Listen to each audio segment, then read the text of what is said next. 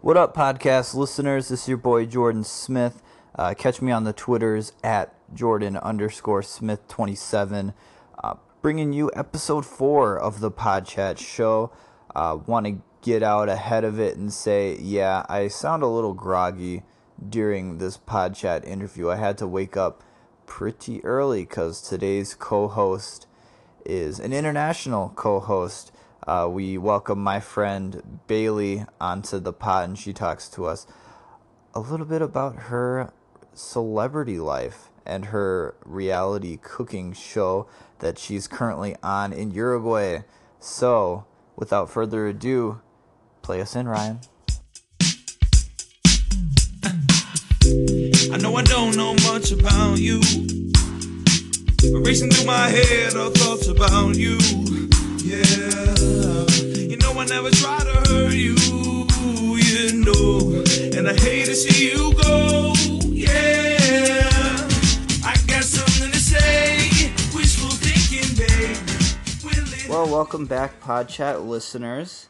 Um, thanks for enjoying the first three. I do want to remind everybody uh, that you can catch the Pod Chat show on iTunes, SoundCloud, and Stitcher.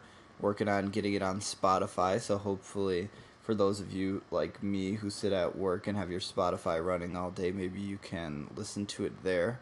Um, today, I am joined by Chef Bailey.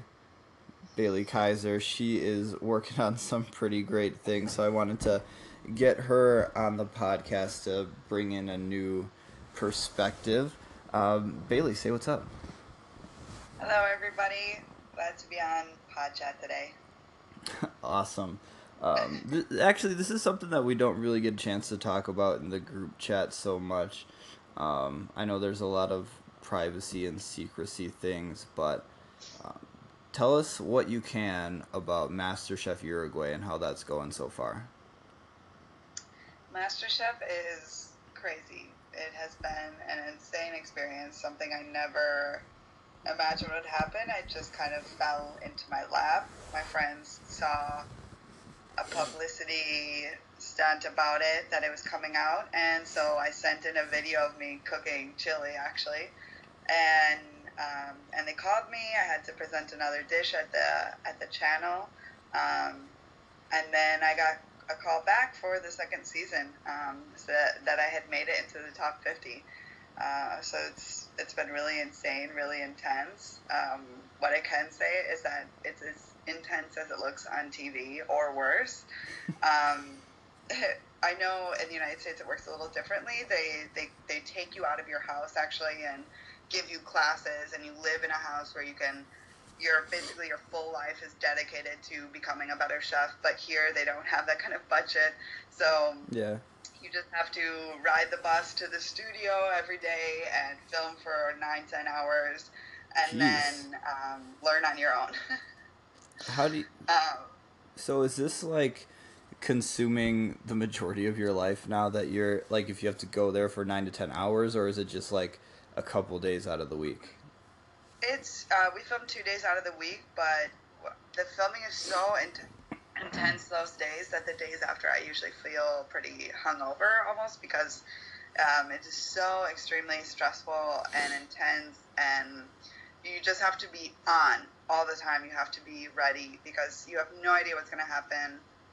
We did three cooking classes, three very minor cooking classes at the beginning, and after that, everything is is on your own. So practicing at home. So when you get to the studio, you're really nervous because you have no idea what's going to happen. And in the moment of the reveal of like the mystery box or something under a blanket, you have no idea what, what's going to happen. Um, and so just that moment of adrenaline and stress is just crazy. So yeah, it really has taken over my life. Um, but I mean, in a good way, it's um, it's amazing. But the days that I have off, I'm practicing or I'm obsessing about a dish I can do. And then the days that I'm filming, I'm completely cut off from the world. They have our cell phones.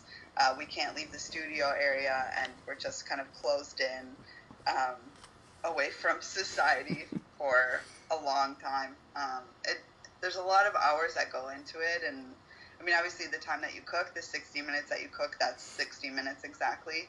But the before and the after is what really takes a lot of time just because they have to film everything, get everything into place. Obviously, also things that we don't think about is cleaning the kitchen. So after you cook your dish, um, they have to clean everything and then you present your dish. So you actually make two dishes, one that the judges test in the in the moment of, of finishing the test um, of the challenge. Mhm. When your dish is actually hot, so they test that one, and then they clean out the kitchen. Meanwhile, you have to leave the studio, wait, and then you go back in and you present the the dish again, and then they try it when it's cold.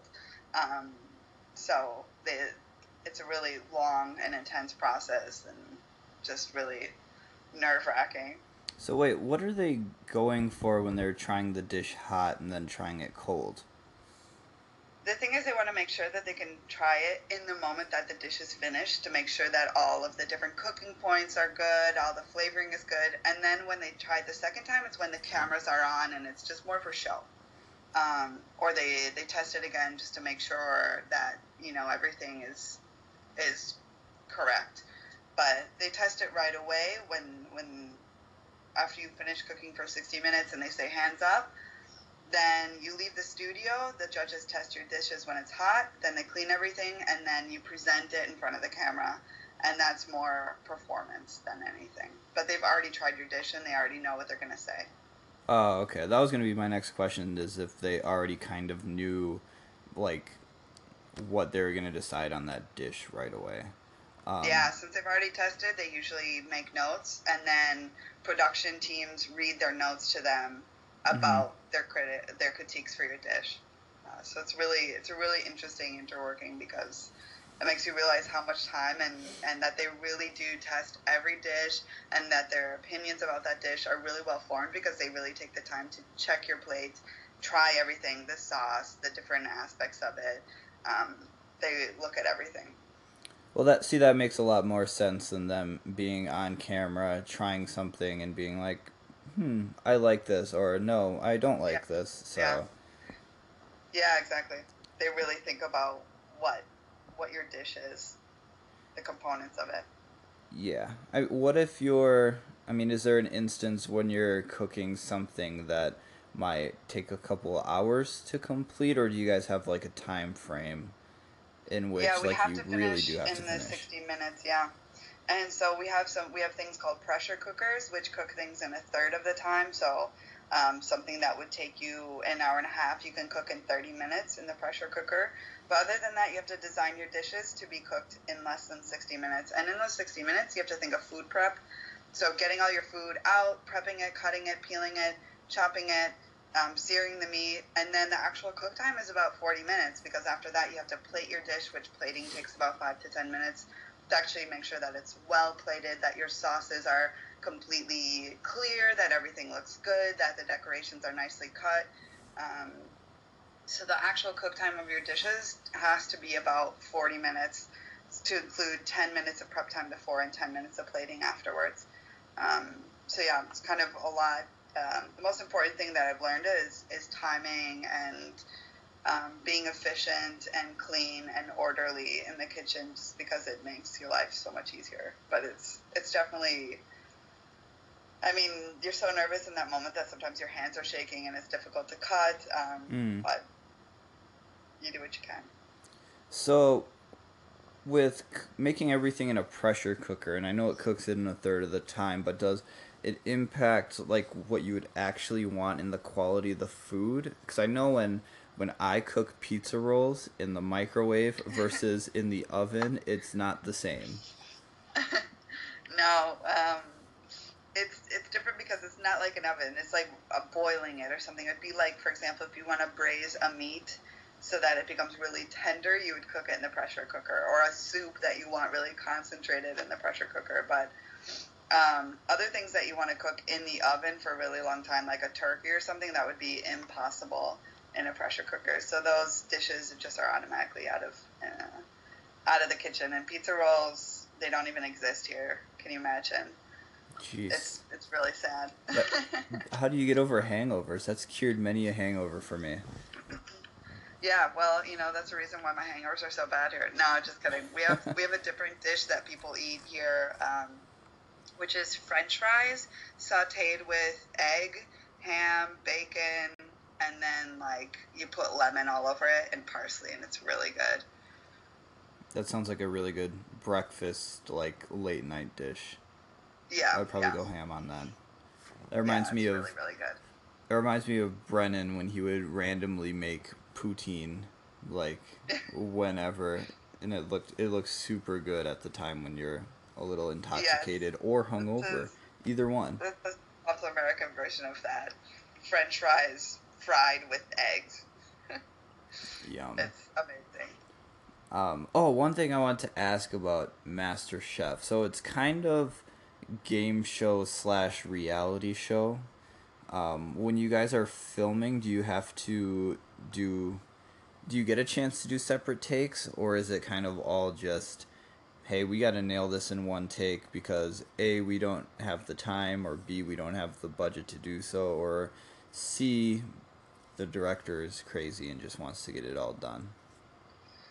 No, I typically everything is done in one take unless someone like, for example, the judges when they're explaining something, they have certain lines that they do have to say correctly. So if those lines are are said wrong, then they re-say them. But everything that involves us is just as it comes because they want it to be extremely natural. And so it is a reality show, um, but it's a cooking show first. And so what's most important is our cooking, which has to be done in the time limit that they give us then everything else that we say is just kind of well they, they're you're constantly mic'd up they're constantly filming you miking what you're saying and then they do separate interviews where they ask you about what's happening in that moment in the kitchen. Um, and it's everything you never have to say something twice because they want you to seem natural. And there's a lot of times especially me i'm the only non-native spanish speaker. And um, so for them it's it's become kind of like for them it's kind of funny when I when I make mistakes in Spanish, which happens a lot. Um, and so they usually, I mean, the cameramen now that they know me more, like they think it's hilarious, and usually it gets put in. Like I, uh, you'll see me on the show, like commonly making Spanish mistakes or saying something wrong or saying something a little weird. Um, Mhm. And so it's something that people kind of make fun of me on Twitter about is obviously my accent and the way that I talk and my Oh, voice. interesting. Um, and so it's, it's really interesting because I mean I'm really I'm really nervous on the show or I'm really concentrated on my cooking and they ask me questions and there's sometimes when I can't even form the right words just because I'm so focused on what I'm doing that it's really hard for me to put that in another language. Especially because food has so many specific terms and it's really hard to learn all of that in another language. Yeah, I can imagine. Like, do you feel when you're like stressed out on the show, your first instinct is to just be focused on cooking the food, but then formulating what you're trying to say in English? Because when I'm like, even when I'm stressed out, I can't even form a very good sentence in English. So I can imagine trying to translate that into a second language. Yeah, it is. It's really challenging, especially the one of the shows that came out recently. We had a group um, challenge where we had to make empanadas, and so I've never made empanada dough. Like it's not my specialty. I didn't grow up making it, so um, my team members, obviously, someone else on the team made it, and then they switched our captains, and one of the captains um, asked me to make more empanada dough, and I misunderstood him, and I thought he wanted me to roll out the dough that we already had, and he started yelling at me and saying, in English, he said, "Do it, do it," because he was trying to get me to understand that he wanted me to actually make dough from scratch, and so that was like really crucial moment during the show, just because it like showed exactly the fact that like there's times when I don't understand the directions that someone is giving to me and then someone's yelling at me in English. That doesn't really make sense because you don't say do the dough. It doesn't make sense in English. Yeah. and so it was just like the perfect example of what it's like to live in a country where people sometimes like misexplain something or don't understand the fact that like I would never make empanada dough so why out of everyone on the team don't ask me and um, so yeah, was just like that's a perfect metaphor for my life. It's it's just like I've lived here for five years, and there's still times when people don't understand me or I don't understand them, and I, you just have to go with it. Yeah, I gotcha. Um, oh yeah, again, for those who don't know, the show would obviously be in Spanish because it is in Uruguay. Um, is that something that they kind of play up on the show that you are an American on MasterChef Uruguay? Like, do they use that as kind of a a selling point sometimes? Yeah, there's another foreign girl too from Venezuela. Um, Well, that's so not really as foreign, is it? No, I mean, but the fact that Venezuela and the United States are kind of complete opposites, um, and so it's really interesting because her and I get along really well. But a lot of people, especially like on Twitter, which is obviously Twitter comments about everything. Twitter has a lot of commentary about the fact that we have extremely different government styles, and that like you know they could really put us at odds with each other, and they don't because we get along so well. hmm And um, so, I mean, there's times when they like play up the fact that I may not understand something, but overall, I consider myself um, like I know a lot about Uruguayan culture and about the phrases that they use here. So it's also really surprising to people on Twitter or in general the fact that I know a lot of slang, and so for them it's extremely funny. Something for me that's really normal because I've lived here for so long. So I use the same slang that people do here, um, but it's surprising for people that a foreign person would know that. Um, and so it's just it's interesting because I'm used to all my friends just accepting me now as Bailey. They don't see me as Bailey the foreigner; they just see me as Bailey. And now there's a whole another group of people that know of my existence, and to them now again I'm Bailey the foreigner. And so it's it's interesting because whenever you go anywhere, people the first thing that they want to talk about is you being foreign, um, and which is I don't know. It's it's part of being an immigrant, I guess. It's it's not bad. It just kind of makes me different. Just makes me stick out here. Yeah. Okay. Wait. So, are you Twitter famous now or something? Do people? Do you get? Do you get a lot of followers from being on a TV show in your country? I actually my Twitter profile is private because I use it to talk a lot about politics. So I don't want that to become public. But Twitter here is extremely popular, and so all my other MasterChef mates um, are on Twitter, and yeah, they are all extremely Twitter famous. But I've kind of, I mean, I can see when people are talking about me on Twitter, but I try not to enter into that world, and I keep my profile really private just because I have a lot of political commentary on there that I'm not sure I want to share with the whole world. Sometimes you gotta stay out of those Twitter mentions, so you're not seeing all the yeah. negative stuff. Um. Exactly. Oh, one thing I was gonna ask you now it totally skipped my mind.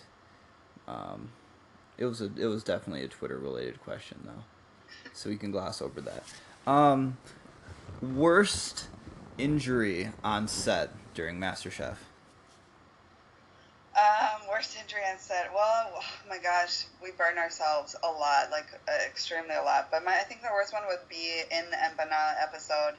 I cut my finger, but I like the the knives are so sharp. They are the sharpest knives ever. I've never ever worked with knives so sharp. Like you're cutting on a cutting board, and the knife is so sharp that sometimes it gets stuck in the cutting board.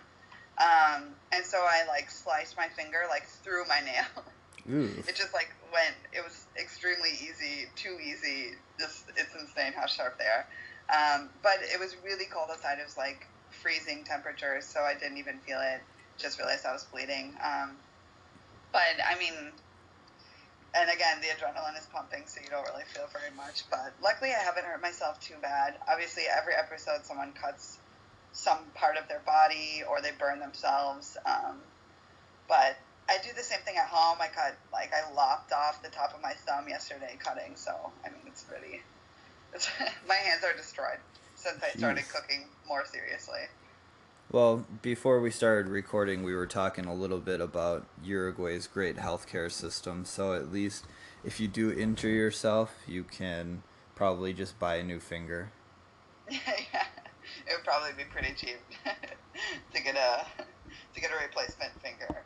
Um, yeah, no, it's nice because they have like a medic a medic right on set, and so I mean, even if you have a headache or anything, they uh, they have someone there to take care of you.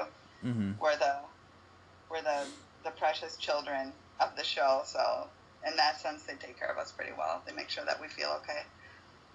Well, that's good. What's the plan for after Master Chef Uruguay? I'm sure you're you're probably more thinking about what dishes you have to come up with and taking it one show at a time. But do you have you looked that far ahead? Yeah, right now I'm just trying to really keep my eyes open and make connections with people in the food world here, and I really don't know what what could be next. Um, so I'm just trying to really make connections with people that that love food as much as I do, and we'll see. I mean, right now I currently work as, as a professor, um, and so I, I like teaching and I love food and I love sharing food with other people. So I definitely would be open to the idea of giving some kind of food workshops, um, just kind of laid back food classes, um, that kind of stuff. Because one of the things that I love most about cooking is is that you know it should be some it should be your part of your daily life, and that it should be accessible to everyone. Um, and just I don't know the fact that once you learn how to cook, your life becomes easier and more enjoyable. Um, so that's something that I've I've looked into. I, I don't necessarily want to be a chef at a restaurant because you don't have weekends, you don't have nights, you don't have holidays. Um, even though I'm sure it'd be an amazing experience, it's a really big sacrifice, and I'm not sure that it's the lifestyle for me. There's people that are really cut out for that kind of work, and I don't know if I am. Um, we'll see, though. I mean, maybe, well, may, who knows? I have no idea what could happen.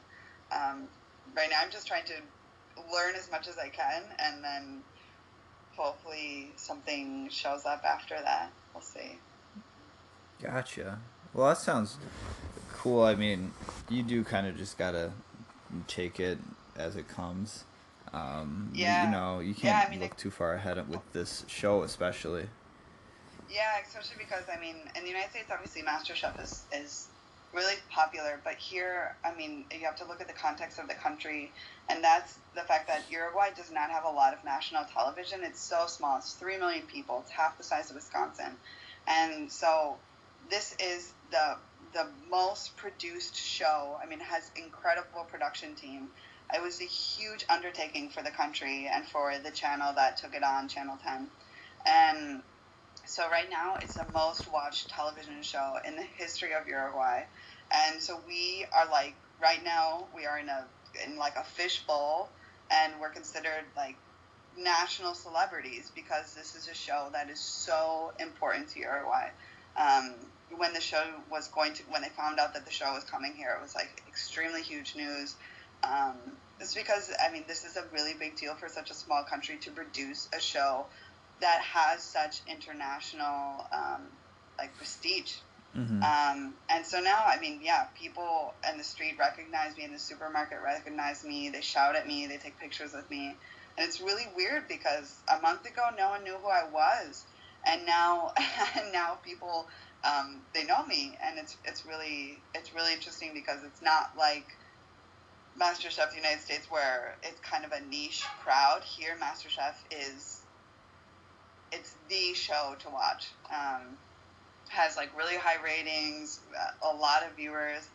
Um, so it's a lot of pressure too because when you're cooking, you don't think about how you're being perceived in the public eye, and um, so yeah, sometimes things slip out of your mouth. You say something weird, and everything gets criticized. Um, I mean, so yeah, every detail of me being on TV is is analyzed by people out in the world, and that's very it's really strange. Definitely a really strange phenomenon. Wow, newfound fame. I mean, not that you didn't already stick out a lot down there, I'm sure, as being a, a white American.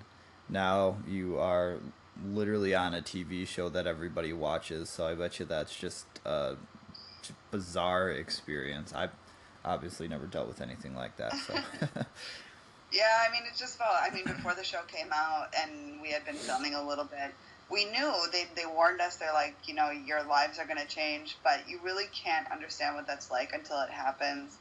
And just the fact that I don't feel like I did anything extra, uh, you know, extraordinary or crazy. I just cook on a show, and I have this insane visibility. Um, so it's really weird because now when I leave the house, when I go to the supermarket, I have to wear normal human clothes. I can't go in pajamas.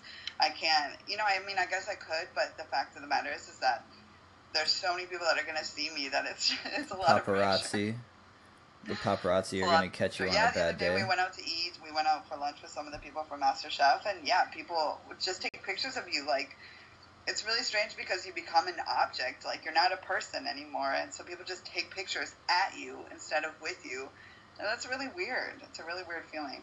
Yeah, that is a weird concept to think about too. That if it's the largest show like in the country's history, whereas here in the United States, you literally have shows revolved around people pretending to sing songs that other famous people have sung, or just Yeah. just like the most random things, and it may be the flavor Yeah, of the month for a while, but it seems like this has some pretty lasting impact. I mean, imagine the United States is full of reality TV shows. Like we are the reality TV show kings of the world, and this is the only reality TV show and one of the only. I mean, eh, this is the only thing. And so imagine if like the United States only had one reality show, how much people would watch it. Um, and so it's really. I mean, even like their their soap operas are imported, I think, from Turkey and from Brazil and Argentina, and so like there are really no national TV programs because it's too small. The market's too small. They don't have the the money and the production size to be able to do that kind of stuff. I mean, obviously they have a, really rich national film, um, but cinema and film is, is different from TV shows. And they do have some TV shows, but nothing on this scale that's watched this much by this much of the population. Um, so yeah, it's really, it's a really interesting historical context of like a country, um, you know, acquiring this kind of like international brand, um, just because it's unprecedented here. Interesting. Um, do you have a new found respect for celebrities in America that may be on reality TV but are constantly under a lens or under a microscope? Because, I mean, obviously, just by population size, that microscope in America is going to be a lot bigger. So, do you kind of have a, a respect for how they handle that, or do you view them differently? Do you judge them a little bit more or less? I guess it just really like humanizes them and it makes you. I don't know if I would say a, newfound respect for them just because they are just people like me. I don't think I deserve more respect because I'm on TV. Um, but yeah, it makes you realize that every decision that you make, you know, like you're in the public eye, um, which is is cool, I guess. Um, but also a lot of pressure and a lot of um, it makes me really nervous. I, I consider myself someone that loved attention and really extroverted, but I get I feel very nervous when people take pictures at me just because I feel very watched. Yeah. Um, so so yeah, it makes me realize that you know, famous people. I mean, I I don't consider myself a very famous person. I just consider myself like under the national lens right now. I mean, in a few months, people could completely forget who I am. Um, so yeah, I, I don't know. I imagine people that have lived for years under the public eye and how they must change so much about their lives so that so that they aren't being picked apart at every second. I don't know. It's made me a more private person in a certain sense. Um, just you know, it's kind of censoring the way that I present myself in social media, especially. I have to be really careful, and um, it's really weird to think twice about what you're posting yeah. because people actually will comment. Gotcha. Well, see, for me, I've kind of always had a little bit of a maybe a begrudging respect for some people that were maybe forced to grow up under the spotlight and be Yeah. Like that's literally what their life is. So you're kind of getting this not in not so much in a developmental stage for who's setting you up to be as an adult. Yeah, Um, exactly. I couldn't imagine being a teenager or even a child with that kind of pressure. I mean, obviously now I'm an adult and I feel very secure about who I am, about what I look like. Um, but yeah, I mean, especially being a female and having, you know, the way that you look being criticized.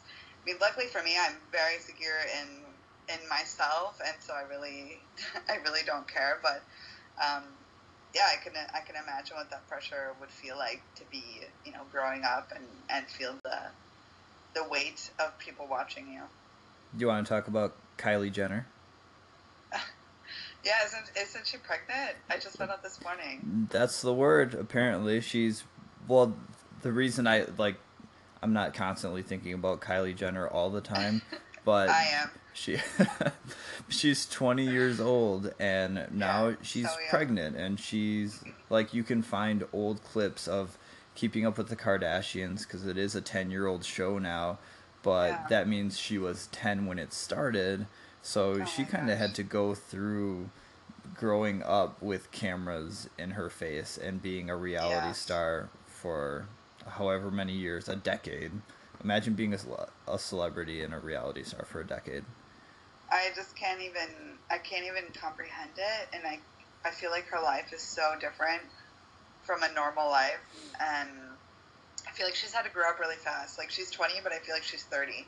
Mhm. Just like the way that she carries herself, even the way that she dresses and everything is just I mean she didn't have any time to be awkward and I think that really showed in the way that she pre- presented herself as well. I mean, she went from being a child to being extremely cool and sexy, um, which doesn't happen to anyone unless you're extremely rich and have people that can control um, the way that you present yourself. And I'm really glad that I had the chance to be awkward in high school and middle school because I think it Just made me in middle school and high school? myself more. And so it makes me sad that she didn't have that time to be awkward, you know, like she wasn't given that space.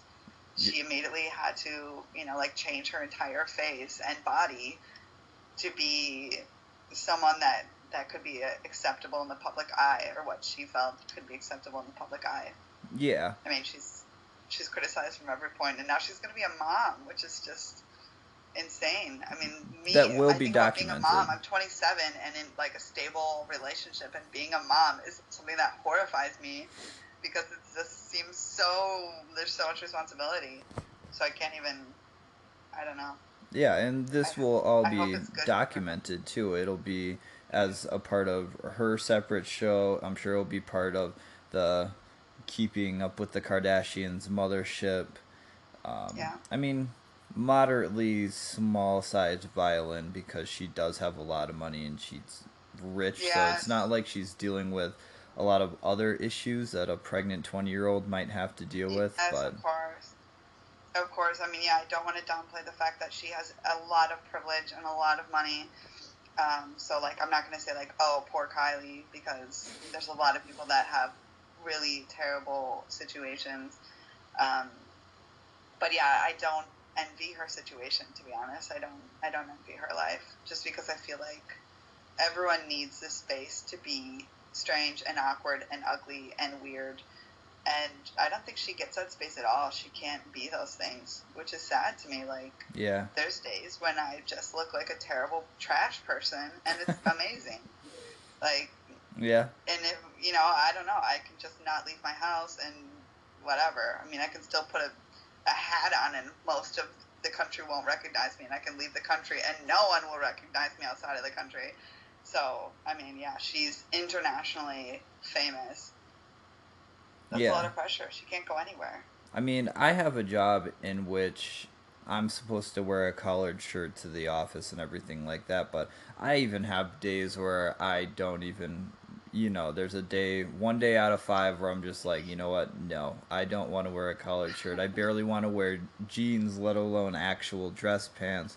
So I can Yeah. imagine what it would be like having, you know, 365 where you have to at least look presentable and cute and something Yeah. that girls want to go and buy the clothes you're wearing and yeah. Yeah, I mean, even like, yeah, her Snapchat stories, like, everything is so produced. Like, I couldn't even imagine spending so much time on how I present myself. It's just exhausting. I guess I really don't care enough, you know? I mean, obviously, I'm not, no one cares that much about me either. I mean, I do. like, I'm, I'm like a short term minor celebrity, you know, and I can't really imagine what her life is like.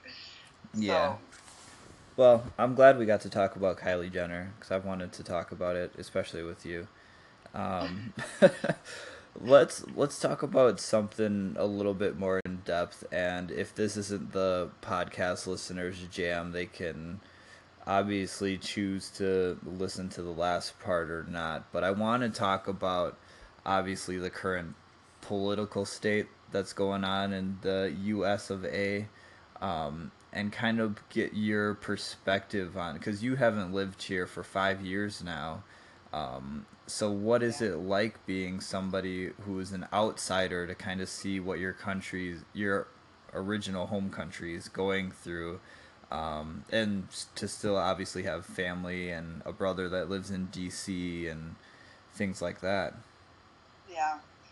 Um, it's really interesting. I feel like I always have to be very careful how I talk about the United States because people in the United States are extremely sensitive about um, patriotism. Everything. And if you criticize the United States, a lot of times it's seen as like an act of violence against the country, which yeah. I think is completely skewed because I love the United States and I love them, so I get to criticize them as well.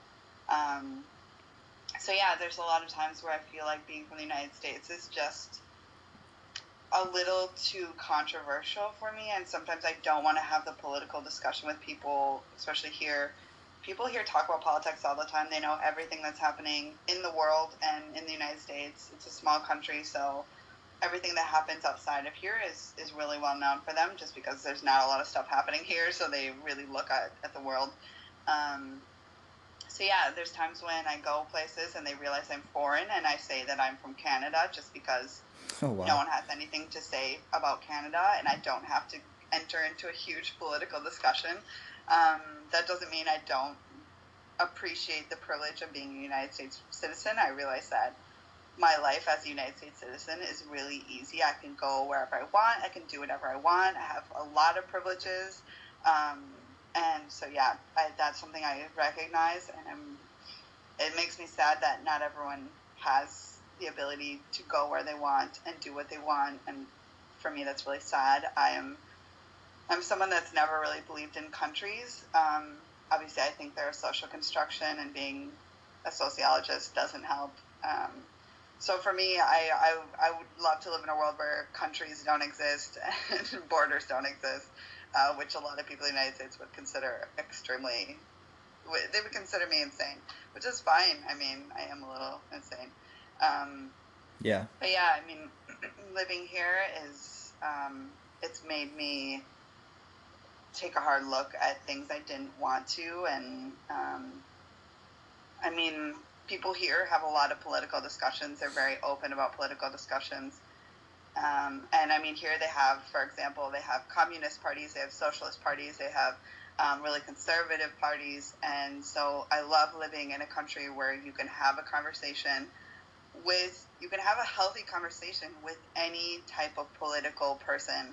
Um, and I love that. I love that because in the United States, I feel like we can't really have those conversations. And, mm-hmm. and that people um, tend to be there's a lot of people that are very close-minded. Obviously, there are a lot of people that are very open-minded as well. Um, but it's very it's very hard because the United States is so extreme in everything, um, just very extreme, and especially with the the president that we have now. Um, I've always been very vocal about hating Trump. I've never liked him as a person or a businessman or as a human being since he's existed, since I've existed. Agreed. Um, and so I've never, ever, ever liked him. Um, and obviously was horrified when he was elected. And um, so it's just, it's really sad for me to see every day when I open my Twitter feed, there's just something new going on. And people here are not surprised. They're like, why are you so surprised that your country is shitty? Excuse excuse my language, but they're like, "Why are you so surprised?" That's okay. You know, like like you like you guys do a lot of great things, but yeah, there's a lot of negative aspects of your country, and that didn't start happening just with Trump, which is true. Um, you know, I I think that I I just hope I hope I see some kind of change. Um, I think the good thing that has happened through Trump is that there's a lot of people who have become more politically active, um, more civic civic minded, um, and that's good. Uh, the thing that's hardest is that I know through his presidency, the most vulnerable have suffered. My family's fine because we're a white middle class family. Um, you know, no one is going to be, you know, no one's going to suffer through the Trump presidency because he he stands for you know that kind of of lifestyle. You know, that kind of like privileged lifestyle. Yeah. Um, so you know, I could just not complain and it would be fine. But obviously, I don't. I don't live like that, and so I think it's horrible that the most vulnerable have to suffer at his hand.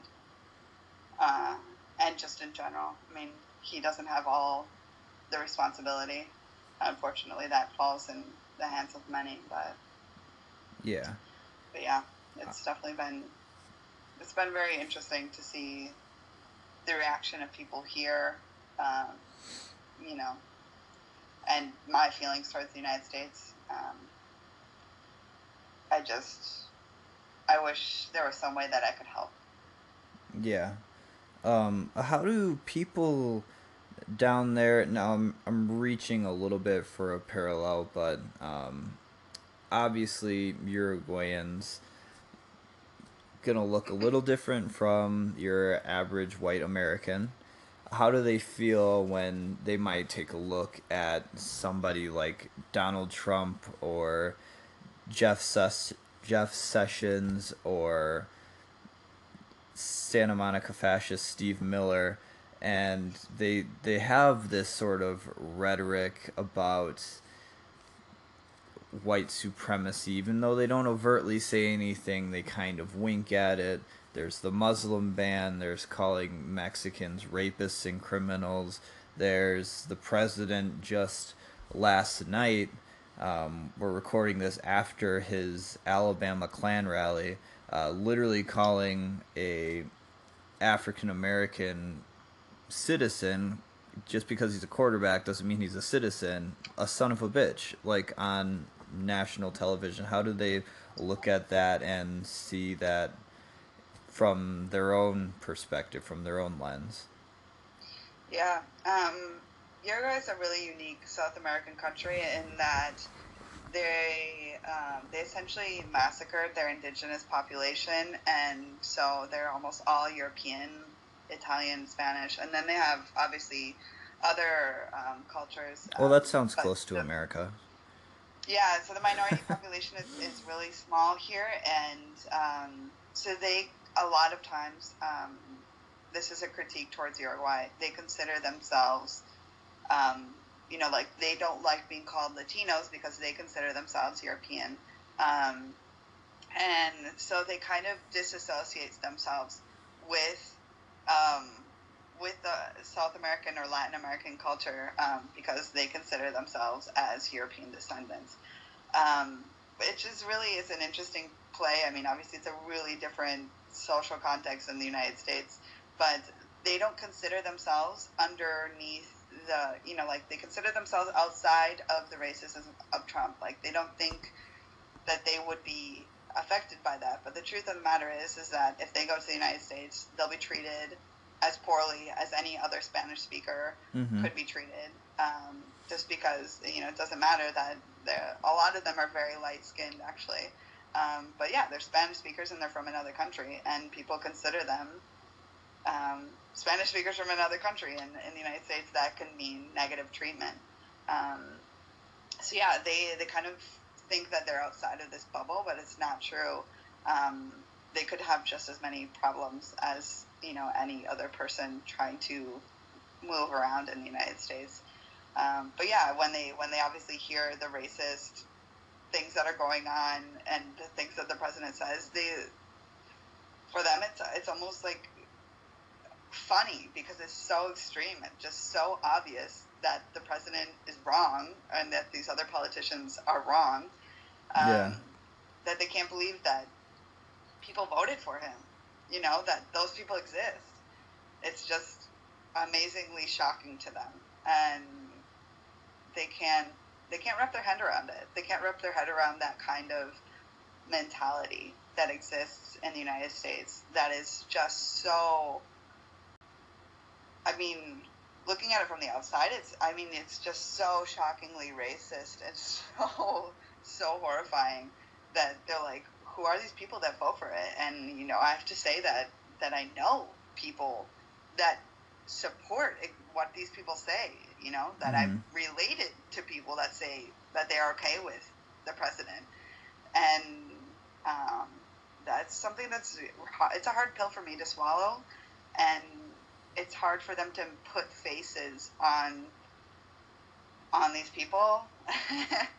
but um, yeah, it's really it's interesting because it's not a country that has that admits you know to any kind of um, they have a really different it's hard to explain but they have a really different concept of race and a different concept of talking about race here Mm-hmm. and there's just I don't know. Even things like, for example, police police brutality. When I talk about how many people have died at the hands of police in the United States, people are blown away. They cannot like the concept of a police person, a police person killing a, a citizen here. It would be outrage in the streets. It doesn't matter if that person was, you know, but a thief, it doesn't matter. Like, cops cannot kill people here. Yeah. Like, it's just completely blows them away. That kinds of stuff blows them away. Um, even there was like, there's, you know, protests here. People are pretty politically active. And there was a protest where protesters were like throwing rocks and things like that. And I don't, I don't remember exactly what happened, but like, there's a police person who like grabbed someone or you know like there was like kind of a scuffle and it was all over the news that a police person even laid their hands on a citizen. It was just like Jeez. how can this happen? And i mean i'm not defending you know like obviously there are lots of problems with infrastructure here and the police force and, and things like that. I don't think that any system is perfect but the mentality i think is really amazing and the fact that they think that life matters and that citizens should talk and be able to protest. There's protests all the time. There's strikes all the time here. Um, and I love that. Like, yeah, it's annoying some days because there's strikes for this, strikes for that. There's protests in the street about stupid things. Like, there's nothing even really happening here. It's really stupid stuff. Um, but you can do that, and no one's going to get run over with a car. No one's going to get shot. There's not going to be a mass shooting. Um, and it's amazing. That's amazing. Like, uh, the fact that that doesn't happen in the United States is horrifying. Yeah. I mean, it's a difficult thing to kind of wrap my head around, even still, like a year later. If I was somebody from a foreign country and somebody was basically elected into power, even though the majority of the population did not want them in power, Yeah. you yeah, you look at that as a a regime like somebody literally came in Yeah. and took the power away like you you think of these other countries that are undergoing civil war and things like Yeah. that um, people that are coming in through literal brute force if you look at it from that context that's like immediately what you would think of but then you're like no i'm describing the united states like somebody came in Yeah, exactly. took power Exactly. um and When oh go ahead No, I was just going to say that um, the Electoral College, that's something that people here really struggle to understand. And um, there was, this came out, there was some kind of person in the United States who mentioned, this happens a lot where they like just mention a country, they're like, oh, it's this, we don't have any kind of voter fraud or any, you know, like our voting system is really fair. Not like in those third world countries like Uruguay, like they just throw a country name out there without thinking. well that's because it's a Uruguay's care about spanish speaking country What was that? i said that's because it's a spanish speaking country Yeah, exactly. Like they just kind of pick a country that sounds poor to them, and they're like, "Oh, it's not like Uruguay. Like here, we know what democracy is." And obviously, it was all over the news here, and people were like, "Are you kidding me? You guys have an electoral college that doesn't make any sense. Someone got voted in as a president who didn't even get the majority of the votes, and you think you have democracy? Like we have democracy, where like we march, we have protests, we can do all these things. Like it's a really healthy political environment here. Yeah, people talk about politics all the time here, and it's like it's to the point where it's annoying. But it's so Mhm. different from the United States. Like the fact that, and obviously, and here the vote is obligatory, and everyone has to vote, or you get a fine. Um, so like the the idea that our that like the political system here or like the voting here wouldn't be democratic it's just insane for people. They're like, "Are you kidding me? Like, you guys have no idea what it's like to live in a system that's you know actually democratic." Yeah. I mean, it's not true democracy, it's more partial democracy. And um, as far as like the, the political spectrum here, too, it's starting to drive me a little insane. Um, because I wouldn't say I am an extremely far left, like Bernie bro, um, as opposed to the other extreme where it's right wing mega Nazis over there. I mean, I I wasn't gonna vote for Bernie in the primary, and I voted for Hillary in the primary because I thought I didn't really think Bernie was all that um, realistic of a candidate. I kind of thought he was just the opposite end of the spectrum because even him, I had some reservations about what sort of ideas and thoughts that he had and how they would. I mean, they sounded great on paper, but like, how do you realistically put those into motion, especially in our country? Um, Yeah. But so now I still feel like that's the way it is now. You're either a polarizing, deep, dark blue, or you're a severe, slightly racist red. And there's like there, there's no room for the middle ground anymore, and I want to get a little bit closer to the median again. Yeah, that's that's one of the things that worries me, and I don't know how that's going to happen. I really don't. Just because I mean, we've been saying for a long time that the the two having two political parties is not a good way to go. Like the bi-party system is is not going to work at some point, and I think we're reaching that point, which I feel like we're living a really critical historical moment. Um, but yeah, it's also scary because I don't know what's going to happen and obviously I consider myself um, much more. I I try not to align with any particular political candidate just because I feel like everyone has special interests. There's always some level of corruption or some level, you know, like oh, someone are, always screws up at some point. Um, Yeah. And so, you know, like I I tend to side with like research, science, investigation, like truth. Um, I, I mean, obviously, there's always biases everywhere. Um, but yeah, I, I consider myself more on the leftist spectrum, especially because I live in a democratic socialist country, and I and I like living here. Um, but yeah, I mean, every country is so different, and every political, every political, um, every political party, or what, I don't know what exactly what I'm going to say, but every everything it has its down points, you know. Um, whether it be socialism, capitalism. I mean, like everything has a negative aspect, and so I think, like you say, extremes are bad, and I don't know what's going to happen in the United States. I don't know if we're going to break off into several parties, if there's going to be some kind of political eruption. I, I really Yeah. don't see any kind of clean resolution to the extreme sides that we're seeing. Well, it it's not even just singled out to the national scope when you're talking to somebody on the street. It's being like exacerbated in Congress and in the Senate. Like they literally want Yeah. to appe- appeal Obamacare because it was Obama's. Yeah. Yeah, because Yeah. it was Obama's. It was somebody that somebody from the left put in. And now they are trying to get this 50 50 split on a repeal bill. And Yeah. they literally are telling people like Lisa Murkowski in Alaska that, hey, if you vote for this, if you just say you side with us, we'll let your state keep Obamacare. Like that's the incentive that they're getting, and it's literally Yeah. just a my team against yours mentality, and it's getting kind Yeah, of yeah, exactly. I'm getting it's sad becoming over like here. a gridlock. Like nothing's gonna be able to be happening.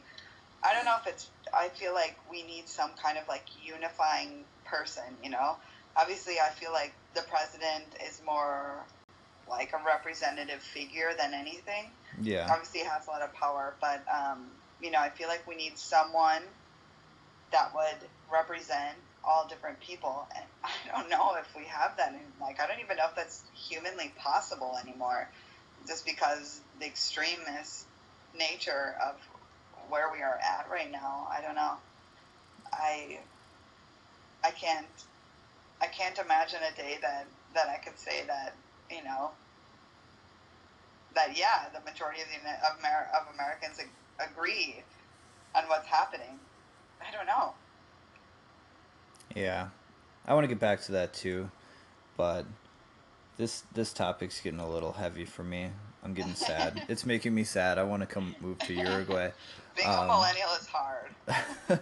I, it's hard because we have to deal with this, but we're also ruining everything, like the diamond trade and uh, strip malls and things like that. So um, Those it, can go. We don't want them anyway. it's tough being a millennial in this day and age. Um, Yeah, it's it's tough because we're really sensitive and like we really care about things, you know. And yeah. I mean, When did it's not our fault sensitivity become a someone the world negative?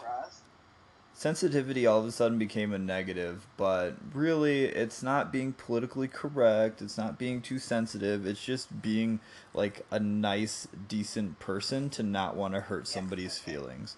Like that is okay to be. Yeah, we respect the dignity of all human life. That's perfect for me. I mean, like everyone deserves respect, and except for Nazis. Yes. That's like the definition of a millennial. And except for the the people that we are currently in a fantasy football league with, we can talk shit about Oh, them all we want. I forgot. I wanted to talk about that. Let's talk about that real quick, and then um, Sure. I'll let you go. We can wrap this up. But it's your. Oh, actually, let's introduce the segment. I broke this in with Quinn, and I love talking about it. It's the segment of "No one cares about your fantasy football team." Um, Bailey, this is your first year playing with the squad, and you are currently two and zero, and actually Yeah. kicking everyone's ass right now. So, what's Yeah, um? I'm, I'm doing really well this week too. I'm already at 57, and I've What? only had two people play. you have fifty-seven points. Oh my god, that's not even cool. Oh, and you're Yeah, playing. I'm doing really well. That- like I couldn't believe it. That's our um our international game because you're playing our our friend European Joe. Yeah, poor European Joe. How have you I'm sorry, Joe. how have you liked um playing so far? Really good. Um, I was very nervous during the draft because I felt like there's a lot of pressure, and so I was just picking names that had good numbers. I think, and it, I guess it worked. Um, I don't really know who's on my team. Um, I know I have Mike Evans because you told me. Um, other than that, I don't know anything. It just really goes to show that uh, you shouldn't overthink these things.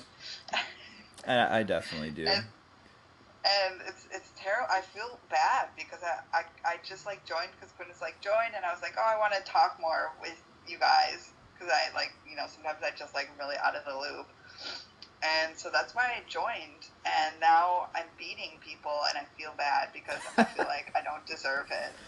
I don't deserve to win. Um, but yeah, I, I, I hope I win some money. I guess I don't know. Yeah, I mean that's kind of the the uniting factor in playing fantasy football with everyone is that you kind of get to stay in touch, even though we're all obviously in like different countries and states.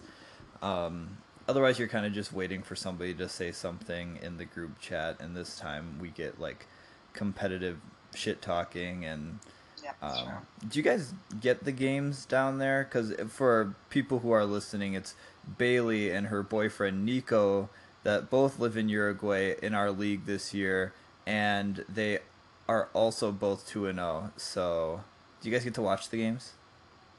Uh, we watched some of them Nico like gets them online. I don't know how. Um, he like usually has some kind of like program or something. I don't know. That's NFL millennial. NFL Live, I, NFL something. NFL Network. Um, but yeah, typically we just like are are looking at the the fantasy football app on our phone, and then like you're we're usually with other Uruguayans. We're like, oh man, I'm up this many points, blah blah blah, and they have no idea what we're talking about because the concept of fantasy football doesn't exist here. Um, and so they're like, what? You guys like put money in on players that aren't actually on the same team, and you make a team? Like it's really confusing for them. Um, so, and then like we were playing it obviously week after week, and they're like, "You're still playing this game?" And we're like, "Yeah, every week is a new game." really, you know, like they don't really understand. Um, but yeah, it's been it's been really fun actually. I like winning. Um, but yeah, I, like I said, I don't feel like I deserve it. Um, I think it helped me that I didn't put it myself on auto pick, so I, I actually got to pick people that had really good numbers, stats. yeah.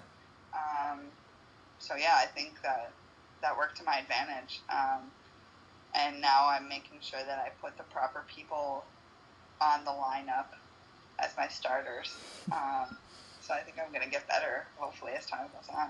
They don't But play I like think I just got lucky. they don't play like fantasy soccer or anything down there. They, they just watch the sports. That's enough for them, No, right? because the thing is, like, you would never pick. First of all, like the national soccer teams, like you would never want to pick anyone from other teams. Ah, Secondly, like in the World Cup, like you only are gonna root for Uruguay.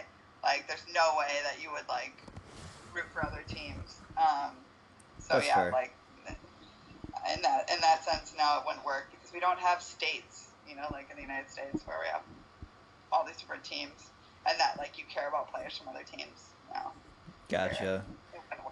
It wouldn't work. So it's It it's just like um, it's just one state. You know, it's Uruguay would be Wisconsin. You vote for one team, or you're the enemy. You're a Bears fan otherwise. Yeah, I mean, like the national teams, there's several of those, and like usually, like you pick those based on what your parents were fans of when you were kids. Um, and it doesn't depend on your geographical location in the country. It just depends on what your family, who your family was a, a supporter of.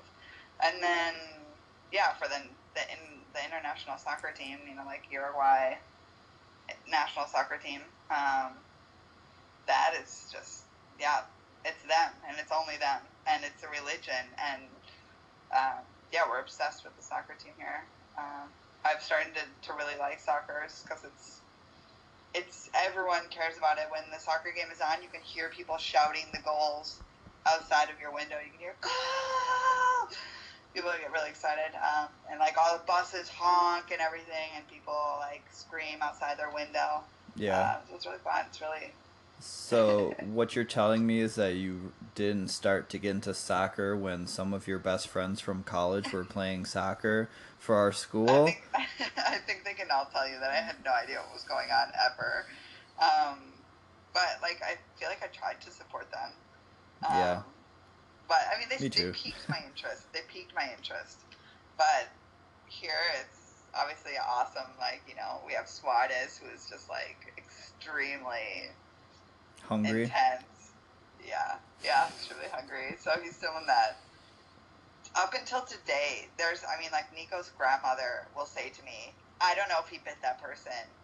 It could have just been like some kind of visual trick. Like people are so in love with him that they like are in complete denial that he ever bit someone. Wow. Like even grandmothers care to say that. Like she's like 90 years old and she has to say that. well, that that just comes with the territory of sports teams like conspiracy theories. There was a playoff game a few years ago with Dez Bryant and people say he caught a, a ball that he didn't actually catch and it's Oh my God. visual tricks Yeah, like that happen all the time. it is true. It's something that's really common in sports. Awesome. Well, I want to. Um, I think we'll we'll let you get going, Bailey. Um, is there anything you want to plug? Anything you're talking about? Um, doing Master Chef stuff, maybe. Um, well, if you guys want to keep up with my cooking adventures, I'm obviously on Instagram. I'm pretty active on Instagram. Um, otherwise, I have a Facebook fan page called Cocinando con Bailey, which means cooking with Bailey. And I give recaps about the shows and I post the YouTube videos and talk about recipes that I'm working on. Um, so yeah, anything that that I'm gonna be working on is gonna happen on my Instagram or Facebook page. So please follow me there. And um, yeah, I'm gonna try to keep posting recipes, and I'm trying to post them in English and in Spanish. Um, so yeah, hopefully it'll have both of those things going on. But that's pretty much it. Cool, cool. Um, yeah, I was gonna plug your Instagram in the last episode if you might have heard, uh, but I wasn't sure like if it was a private account or not, so I didn't want to infringe no, no, on that. My. Instagram is my Instagram is public. What's Um, your yeah, that's like that's where my the majority of my things happen. What's your uh, Instagram handle? Um, I think it's just Bailey Kaiser. Is it? Well, I think like the well, like you can search me by Bailey Kaiser. Otherwise, it's Bail Zerk. Um, but Bailey Kaiser. Bailzerk.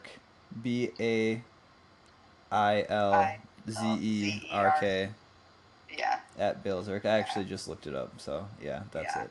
yeah. Otherwise, just look up Bailey Kaiser and it will show up. But yeah, everything goes on there. So um, that's where I do most of my recipes and updating. Uh, yeah, the only thing I have private is my private Facebook page and my Twitter.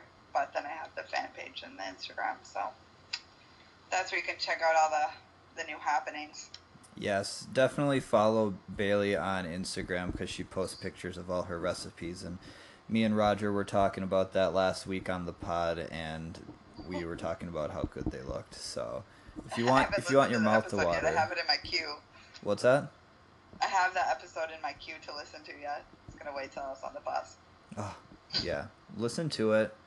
Um, everybody else listen to it as well. Um, you can find the show on iTunes, Stitcher, SoundCloud. We're trying to get it on Spotify as well.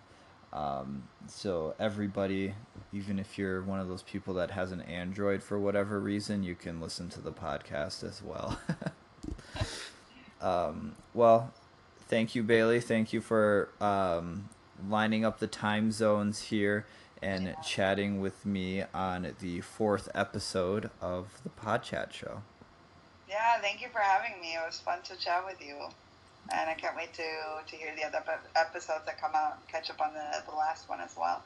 Yes, keep looking out for new episodes, folks. Um, for whoever's listening.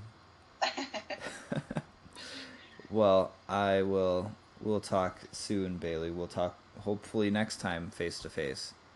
yes. Hopefully, see you soon, Jordan. Take care. Take care of your cat. I I will. You too. Say hi to Nico. I will. All All right. right. Bye. Thanks for having me. Yep. Well, again, thanks for listening. Uh, my name is Jordan Smith. As I said before, you can catch me on Twitter at Jordan underscore Smith 27. My writing is at acmepackingcompany.com, faketeams.com. Um, go ahead and follow uh, Bailey on Instagram at Bailzerk, B A I L Z E R K. The food on there is amazing. You'll definitely want to do that. Otherwise, go to her Facebook page. I'm going to probably butcher this pronunciation, but Cocinando con Bailey to get a good look at some of her Master Chef videos, um, just in case you don't get reality TV from Uruguay on your basic cable plan. Um, thanks again. This is the Pod Chat Show. Stay tuned for episode five coming soon.